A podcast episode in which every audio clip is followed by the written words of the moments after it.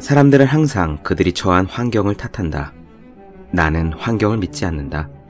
세상을 이끌어가는 사람들은 자신이 원하는 환경을 찾아다니고 찾을 수 없다면 그 환경을 만드는 사람들이다.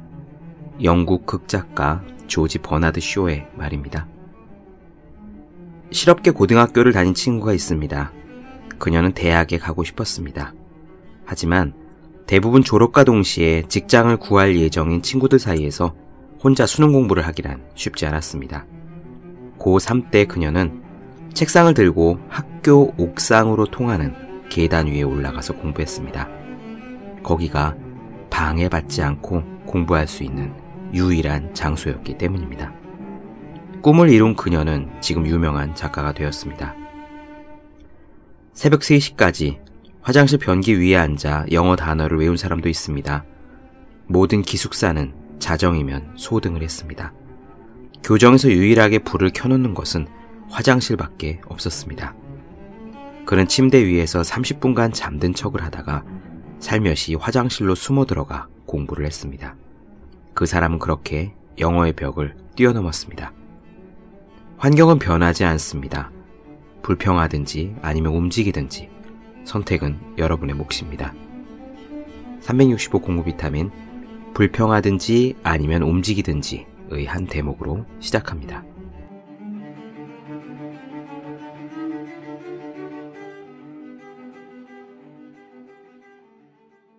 네, 안녕하세요. 본격 공부자극 팟캐스트 서울대는 어떻게 공부하는가 한재우입니다. 법륜 스님이 증문즉설 어딘가에서 이런 말씀을 하셨습니다. 세상에는 지식을 쌓는 공부가 있고 지혜를 얻는 공부가 있습니다. 사람들은 지식이 없는 사람을 가리켜서 무식하다라고 합니다. 지식이 없으면, 그래서 무식하면 살면서 손해볼 일이 많이 생깁니다. 반면 사람들은 지혜가 없는 사람을 가리켜서 어리석다라고 합니다. 지혜가 없으면, 그래서 어리석으면 삶을 사는 것이 괴롭습니다. 그렇기 때문에 지식만 있고 지혜가 없으면 삶을 살면서 손해보지 않으려 하루 종일 바득바득 애를 쓰지만 삶 자체에서 괴로움은 벗어날 수가 없습니다.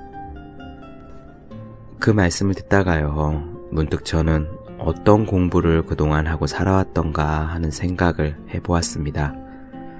특히 공부할 시간이 이렇게 무한정 있었던 학창시절 때 어땠는지 말이에요. 우리들 대부분이 그렇듯이 저 역시도 부지런히 지식을 쌓는 공부로 시간표를 꽉 채웠더랬습니다. 결국은 손해보지 않고 살기 위해서였죠. 하루 종일 글자들을 머릿속에 긁어넣고 긁어넣고 해도 끝이 보이지 않아서 모래 언덕을 걷는 사람처럼 매일매일 허덕여댔습니다. 공부를 계속해도 재미는 없고 또 손에서 놓을 수는 없고 그래서 매일매일 애쓰며 살지만 하루하루 삶 자체는 괴로운 그런 전형적인 학생이었더랬습니다. 아마 기본적으로는 적성이 맞지 않았기 때문이었을 겁니다. 그게 재미가 있었다면은 아무리 모래더미가 산처럼 쌓여 있더라도 솜사탕처럼 사르르 녹여서 삼킬 수 있었을 겁니다. 저로서는 생기가 조금도 느껴지지 않는 그런 책들을 피해서 저는 중앙도서관 서가에서 읽고 싶은 책들을 마음대로 뒤적이면서 살았습니다. 마음은 편하지 않았어요. 왜냐하면 어디까지나 신부는 법대생이자 수험생이었기 때문입니다. 그리고 그때 그렇게 읽은 책들이 체계가 있는 독서도 아니었습니다. 지식을 쌓는 일을 피해서 도서관으로 도망친 저니까 필독선이 권장도선이 하는 것들을 붙잡고 억지로 엉덩이와 씨름할 리가 없었죠. 그래서 그야말로 끌리는 책을 읽고 싶은 대로 읽었습니다. 그 덕분에 지금 딱히 그때 무슨 책을 읽었느냐라고 내세울 만큼 네임밸류 있는 책들은 아니었습니다. 소위 말하는 고전이랄까, 누구나 꼭 읽어야 되는 스카이, 권장 필독서랄까, 그런 것들이 아니었어요. 하지만 어쨌거나 그 시절 찾아 헤맨 책들의 행간 어딘가에서 지금의 제가 만들어진 것은 분명합니다. 법륜 스님의 표현을 빌리자면은 지식으로부터 도망쳐서 지혜를 찾아 돌아다닌 셈이 되긴 하겠지만요. 그래도 냉정히 얘기해보면 결국 방황으로 20대를 보냈다 라고 이야기할 수밖에 없을 것 같습니다. 그런데 나중에 돌아보니까요. 이런 생각이 듭니다. 그때 내가 훨씬 더 잘 할 수도 있었을 텐데 하는 생각인 거예요. 지식과 지혜가 칼로 딱 자르듯 구분될 수 있는 것이 아니라는 점을 알았더라면 말입니다. 지식이 쌓이면 지혜가 될 수 있습니다. 단순히 저는 물리적인 지식의 양을 이야기하는 게 아닙니다. 파편적인 지식을 계속 쌓다 보면 어딘가에서 지혜가 생깁니다. 라고 말씀을 드리는 게 아니에요. 지식을 쌓으며 고민하고 노력하는 어딘가에서 흐름과 맥이 생기고 그런 것들이 지혜가 되는 것 같습니다. 아하 포인트라고도 할 수 있을 것 같네요. 지식의 숲을 열심히 거닐더라도 어떻게 살아야 하는가라는 화두에 대한 답을 얻을 때가 있습니다. 지금은 종종 정말로 그러합니다. 보통은 종교책이나 아니면 자기개발서에 이렇게 읽기 쉽게 딱 정리된 명제 같은 것들이 있잖아요. 그런데 그런 것들을 그냥 문학책, 역사책, 경제, 경영, 심지어는 자연과학 책을 읽을 때도 아, 이런 거구나. 이게 이렇게 살라는 이야기가 될 수 있겠구나. 거칠게 말한다면 뭐 작은 깨달음이라고나 할까요? 어떤 교훈이라고나 할까요? 그런 것들을 얻어내는 거예요. 지금은 그럴 수 있는데 아쉽게도 안타깝게도 20대의 저는 고작 그 정도였습니다. 공부량의 문제였을 수도 있어요. 더 많이 공부하다 보면은 지식이 쌓이면 지혜가 된다는 걸 깨달았을 수도 있죠. 경험의 문제였을 수도 있습니다. 지식들을 가지고 어떻게 지혜로 연결해 나가는가라는 것을 체득하는 그런 맛을 보지 못했기 때문이었을 수도 있어요. 하지만 근본적으로는 지금 이 페이지의 내용이 어떤 고민의 결과이며 또 어떤 의미를 갖는지를 제가 물고 늘어지지 않고 빨리빨리 암기해서 삼키고 싶었던 욕심 때문이었습니다. 빨리 마스터하고 싶은, 쉽게 합격하고 싶은, 그러니까 결국 공짜를 바라는 도둑놈 심보 때문에 제가 공부해야 할 것들에서 생기가 느껴지지 않고 삽으로 퍼 날라야 할 모래더미처럼 메마르게만 보였던 겁니다. 손해보지 않기 위해서 쌓는 것이 지식이라고 했습니다. 하지만 3년 안에 이 공부를 끝내겠다거나 남보다 빨리 가겠다는 식의 메마른 열정보다요. 그저 다른 사람이 열을 한다면 나는 백을 해야지. 다른 사람이 백을 한다면 나는 천이라도 마다하나야지. 그런 자세로 공부를 입안에서 사탕을 굴리듯이 이리저리 오래오래 품고 있었더라면 슬슬 달달한 지혜의 맛이 배어나왔을 텐데 하는 후회가 듭니다. 장자에 보면은 이런 이야기가 나옵니다. 공자의 제자 자공이 초나라를 유람하다가 한수 남쪽을 지나게 되었습니다. 어떤 노인이요.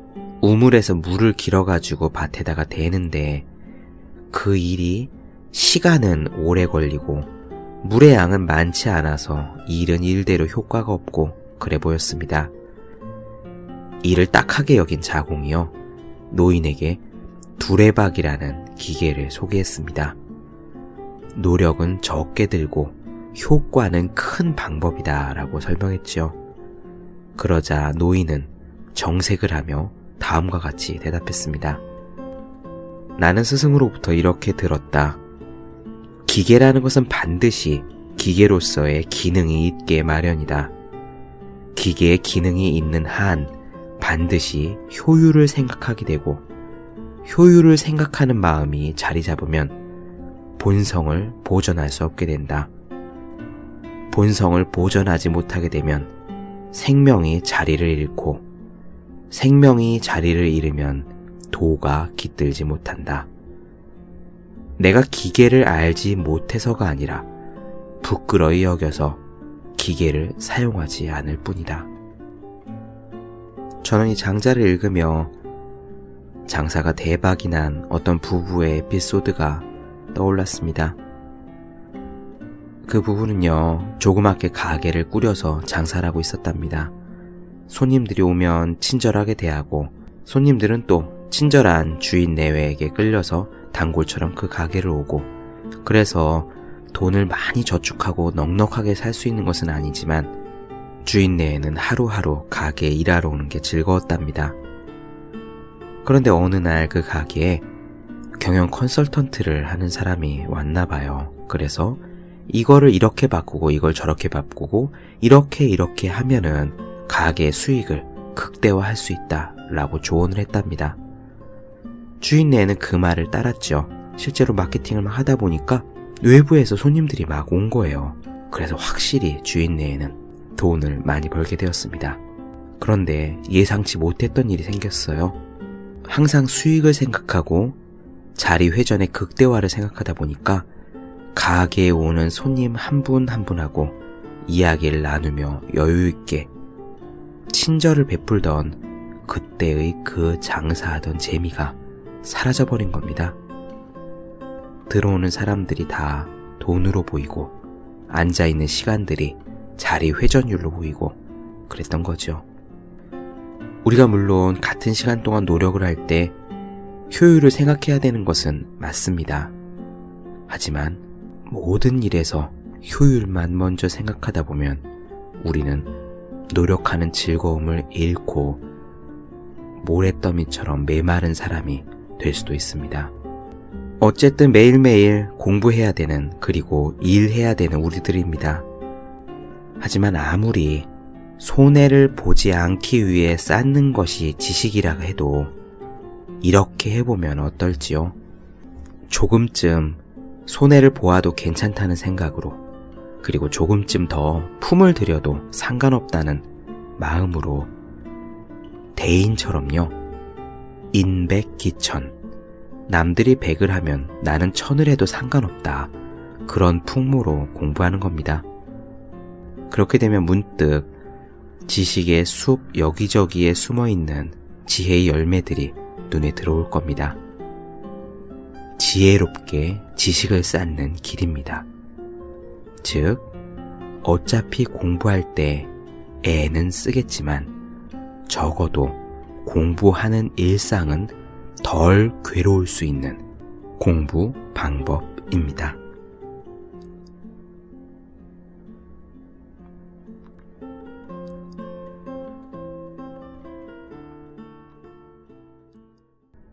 네, 본격 공부작업 팟캐스트 서울대는 어떻게 공부하는가.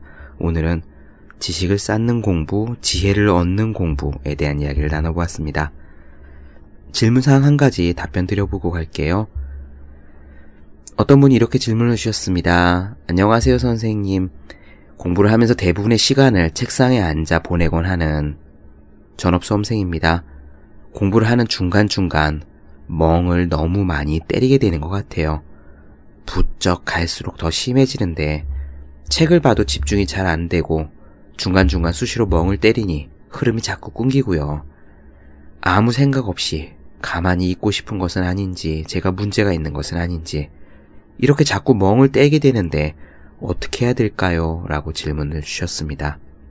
네, 이런 비슷한 고민 하시는 분들 많이 있을 것 같아요. 두 가지 말씀드리겠습니다. 우선 첫 번째로요. 너무나 극심하게 멍을 많이 때린다 라고 하면은 건강상의 문제가 있을 수도 있습니다. 몸이 안 좋아서 집중이 안 되고 저절로 멍 때려지는 상태가 될 수 있어요. 그런데 이게 젊은 분들의 경우에 그러니까 이제 뭐 이제 뭐 대학생이다 이제 처음 전업 수험생을 해봤다 이런 분들은 그래도 젊으시니까 지금까지 건강의 문제를 별로 겪은 적이 없고 지금까지 살아오셨을 가능성이 있단 말이죠. 그러면은 급격히 집중력이 떨어져서 멍을 때려도 이게 건강의 문제다라는 생각을 못 할 수가 있어요. 저 같은 경우는 그랬습니다. 재작년이었던가요? 몸이 엄청 안 좋았어요. 아침에 일어날 때만 컨디션이 괜찮고요. 회사에 나가서 일을 하면은 오전 중에 이미 가지고 있는 에너지를 다 쓴 것 같은 느낌이 들었어요. 점심이 지나고 나서부터는 진짜 누가 불렀을 때 네 하고 대답하기조차 싫었습니다. 온몸에 힘이 하나도 없어서 말할 기운이 없었어요. 저는 그때 그게 제 체력의 문제인 줄 알고 더 열심히 빼먹지 않고 운동을 가고요. 더 강도 높게 뛰려고 노력했습니다. 그런데 문득 이건 정말 아니다 싶더라고요. 그래서 제가 전에 말씀드린 적 있는 그 한의원에 갔습니다. 단골 한의원에요. 그랬더니 거기서 제 맥을 짚으시더니 심장의 박동이 너무 약하답니다. 맥이 힘이 없대요. 제가 무리를 많이 했기 때문이라고 선생님은 그렇게 말씀하셨습니다. 가능한 한 잠을 참고 없는 기운에 운동을 더 많이 가려고 하고 운동 가선 땀을 더 빼려고 하고 그리고 시간을 쪼개다 보니 식사를 제대로 못 챙기고 말이죠. 그때는 한창 막 편의점에 삼각김밥 이런 걸로 식사를 대충 때우고 쪼개서 일을 하고 그럴 때였습니다. 화들짝 놀라서요. 한약을 지어 먹고 여러 가지 건강 책에서 찾은 대로 커피를 끊고 고춧가루를 끊고 인스턴트는 당연히 끊고 찬 음식을 완전히 끊고 잠을 적어도 밤 11시부터 새벽 3시까지 그 시간에 자려고 노력하고 이런 노력을 기울여서 한 두 달 만에 살아났습니다. 그랬더니 집중력이 다시 좀 나아지더라고요. 제 지인도 그랬습니다. 학교에서 공부를 하는데 내내 힘들다, 힘들다, 집중력이 떨어진다, 자꾸만 가서 들어눕고 싶다, 이런 얘기를 하는 거예요. 저는 그게 체력이 약해서 혹은 뭐 정신력이 약해서 그런 건가라는 생각을 했습니다. 그랬는데 막상 가서 얼굴을 보니까 잘못 생각했다는 그런 판단이 들었어요.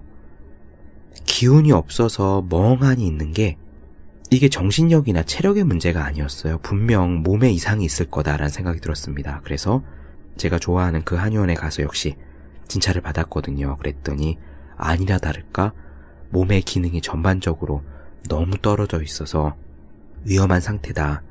그런 결과가 나왔습니다.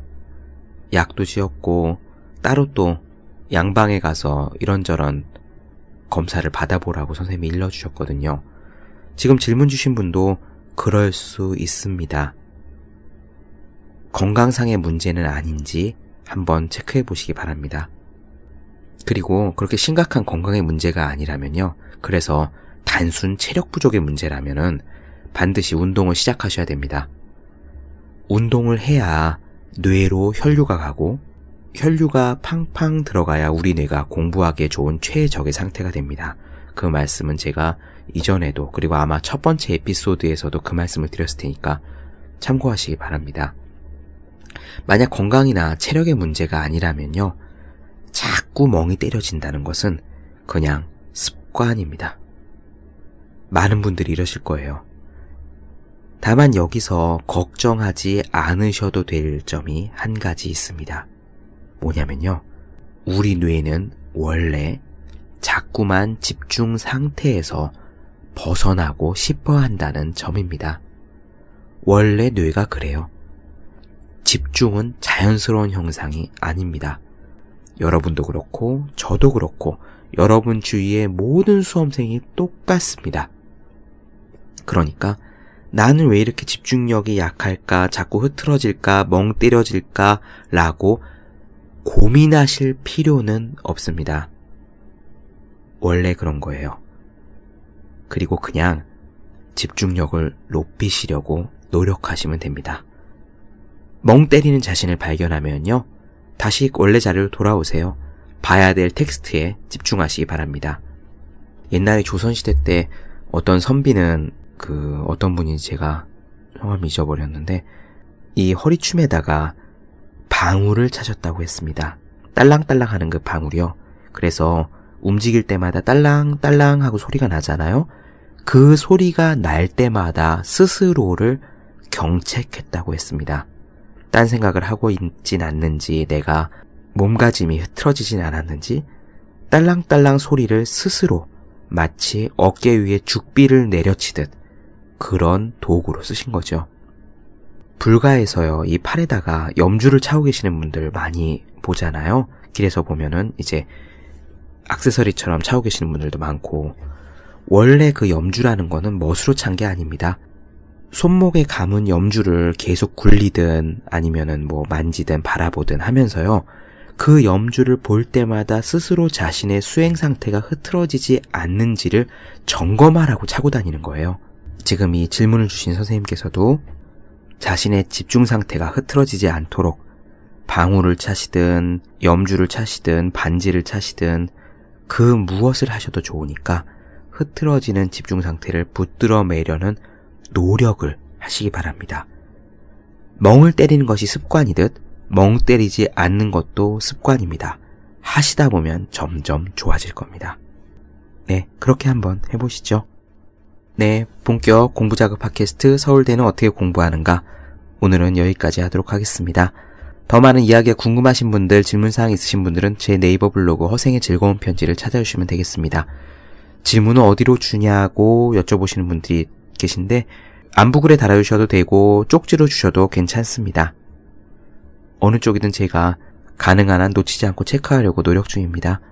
그리고 매일매일 공부하시는 여러분 자신을 위해서 여러분 주변에 매일매일 공부하시는 분들을 위해서 보기만 해도 공부하고 싶어지는 365 공부 비타민을 선물해 주시면 좋겠습니다. 오늘 여기까지 하겠습니다. 저는 다음 시간에 뵐게요. 여러분 모두 열심히 공부하세요. 저도 열심히 하겠습니다.